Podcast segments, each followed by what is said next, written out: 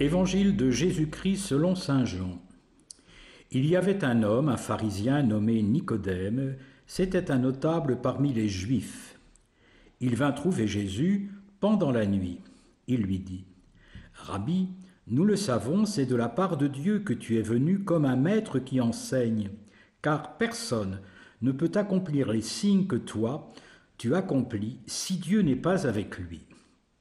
Jésus lui répondit, Amen, Amen, je te le dis. À moins de naître d'en haut, on ne peut voir le royaume de Dieu. Nicodème lui répliqua. Comment un homme peut-il naître quand il est vieux? Peut-il entrer une deuxième fois dans le sein de sa mère et renaître? Jésus répondit. Amen, Amen, je te le dis. Personne, à moins de naître de l'eau et de l'esprit, ne peut entrer dans le royaume de Dieu. Ce qui est né de la chair est chair, ce qui est né de l'esprit est esprit. Ne sois pas étonné si je t'ai dit, il vous faut naître d'en haut, le vent souffle où il veut. Tu entends sa voix, mais tu ne sais ni d'où il vient, ni où il va. Il en est ainsi pour qui est né du souffle de l'esprit.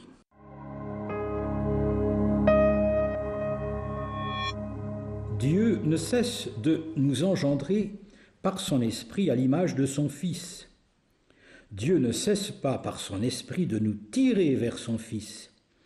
Et c'est cette œuvre de vie permanente, inlassable de Dieu en nous, que nous sommes appelés à saisir par la foi.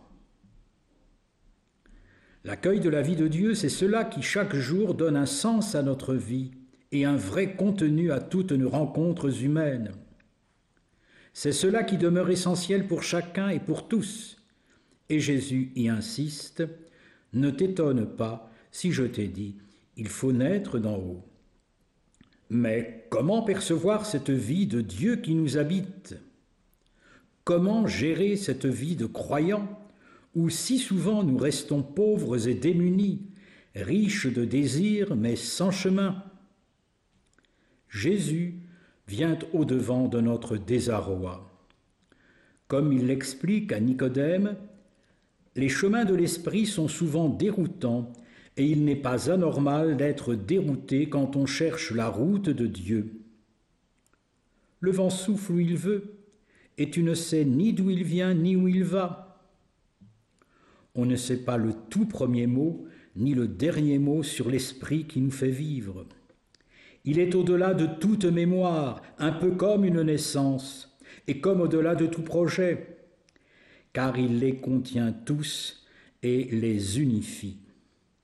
Il est au-delà, et pourtant toujours présent à l'instant que nous vivons pour Dieu. Et c'est là la merveille.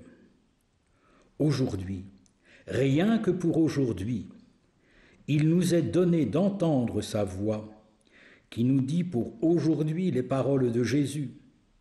Et ce sont les paroles de Pâques, des paroles de baptême, ruisselantes de vie et d'espérance, des paroles d'envoi qui sont porteuses de paix.